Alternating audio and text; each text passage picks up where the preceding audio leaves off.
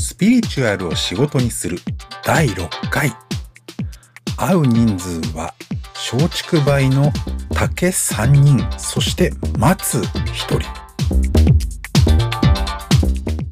スピリチュアルを仕事にしている人に客として会いに行く時のチェックポイント1と2お話しました。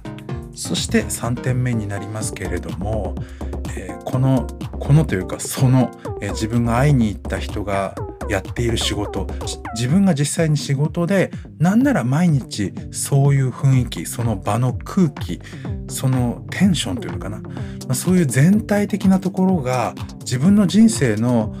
限りなく大きな一部分を占めるって考えた時にどんな感じになりますかっていうこと。ここはね、論理的なことじゃなくて本当に動物的なというか生理的な直感でいいと思います。あ、ここでやってくのって気持ち悪いって思ったらやっぱりちょっと違うと思います。でね、スピリチュアルな仕事にもいろいろありますよって前にも言いましたけど、その中での例えばある一つの占いの流派であるとか、あるいはその霊気とされるようなエネルギーヒーリングみたいなものとか、いろいろなジャンルがあるんですよね。で、あるジャンルに行った時に合わないなって思ったからって別に全部のスピリチュアルな仕事が自分にとって合わないわけじゃないんですよ。で、この合う合わないは能力的にできるできないってことじゃなくて、やっぱり生理的に合うか合わないかっていうところなんですね。で、このね、生理的に合う合わないはよく仕事でね、独立するならやりたいことをやれっていう説と、やりたいことかどうかじゃなくてできること、稼げることをやれっていうのがね、いつまでも議論してどっちが正しいんだ、どっちを思うか、どっちが正しいと思うかっていうことはよく言われますけれども、ずっと一緒にそこでやっていくってことを考えた時には少なくとも合ってた方がいいだろうなという感じですね。それでですよ、例えば嫌だなって思いつつもこの業界がめちゃくちゃ稼げるからここにいるんだってもし考えているとしますよね。その場合はね、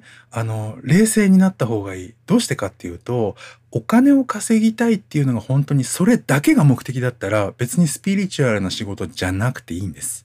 というか、ものすごいお金を稼ぎたいって思うんだったら、どちらかというと、よっぽどうまくやらない限りスピリチュアルな仕事では大ブレイクしにくいです。不可能とは言えないんだけど、もうそれはもう例外的にめちゃんこ売れた人っていうような一部の人だけで、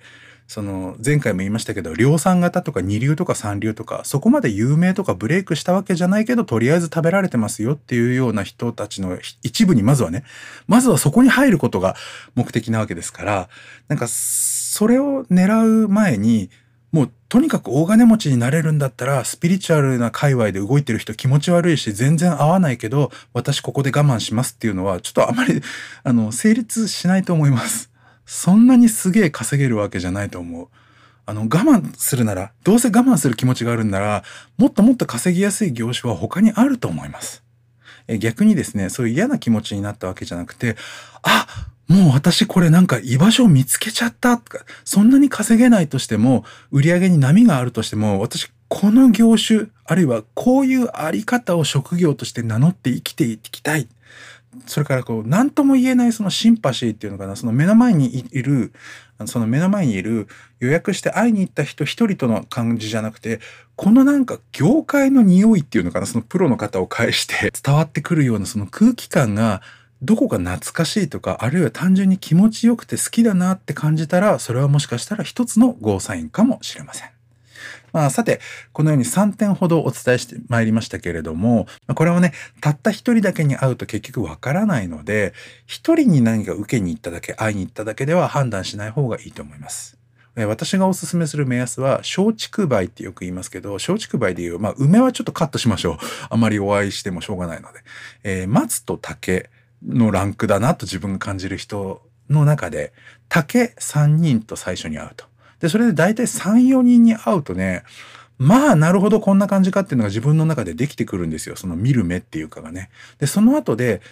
竹のジャンルを何人も会っていくと結局似たり寄ったりなので 3,4 人とか場合によっては5人とかで大体こんな感じなのかなっていうのがつかめたら待つ。お金高いかもしれませんけれど、名のある、一流とされる人、もしくは有名とされるような人に思い切って、お金貯めて会ってみると、なるほどねと。それで二流と一流の違いっていうのかな。この業界のいわゆる末端とか、どうにかこうにか食えている量産型、からその一流のなんか流れみたいなもの、もしかしたらあの量産型がこんな風に頑張ったらここが違うと一流になれるんじゃないかっていうようなものが少しピンとくるかもしれません。なのでね、一人だけで判断しないっていうことが、一つ大事なことになってくるのかななんて思います。そして最後に、自分だったらもっとこうできるのになと、プロの方にお願いしているそばから、自分はもしかしたら初心者かもしれない、未経験かもしれない、そのジャンルについてはめちゃくちゃ素人かもしれないのに、どういうわけだかもっとああした方がいいんじゃないかっていうアイデアがパパってこう自分の内側から湧いてきたとしたらですよ、もしそんなことがあったらなんですけれども、その場合はね、もしかしたらね、少なくとも自分自身がその業種仕事に対してやる気がある証拠、やる気があるし、アイデアが湧くってことは何かその業態というのかな、仕事のスタイルであるとか、そこで求められるスキルっていうものを自分が思っている以上に把握できているものなんですよ。なんで把握できてるかって言ったら、多分自分自身の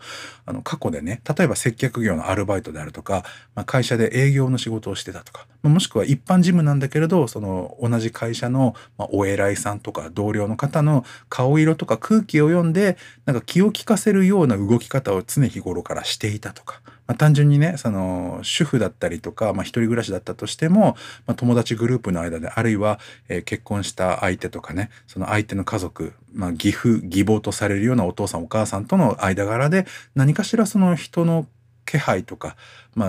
物事で何かやらなきゃいけない手順をパンと組み立てるのが得意だなみたいなことが培われてる人は、割と1回目でもパッとアイディアが湧きます。そのね、アイデアが湧いたらね、やっぱり腕試ししてみてもいいんじゃないかなと私は個人的に思ってます。どうしても全然ダメだなって思ったらいつでもやめることはできるのでね、ただでさえあれですから、生き残っていたいぞって思ってもね、どうにもならなくて廃業していく人も山ほどいますから。だからやめることはいつでもできるし、いつでも始めることもできる。また一旦やめてもまたもう一回やり直すこともできるって考えたら、別にね、なんかこう一生消せない汚点とか、たった一つの大きなミスみたいなものが存在するわけでもないので、やってもやらなくてもいいんじゃないかなと、少し気軽に考えてみるっていう手もあるんじゃないかと思います。では今日はこの辺で。さみみでした。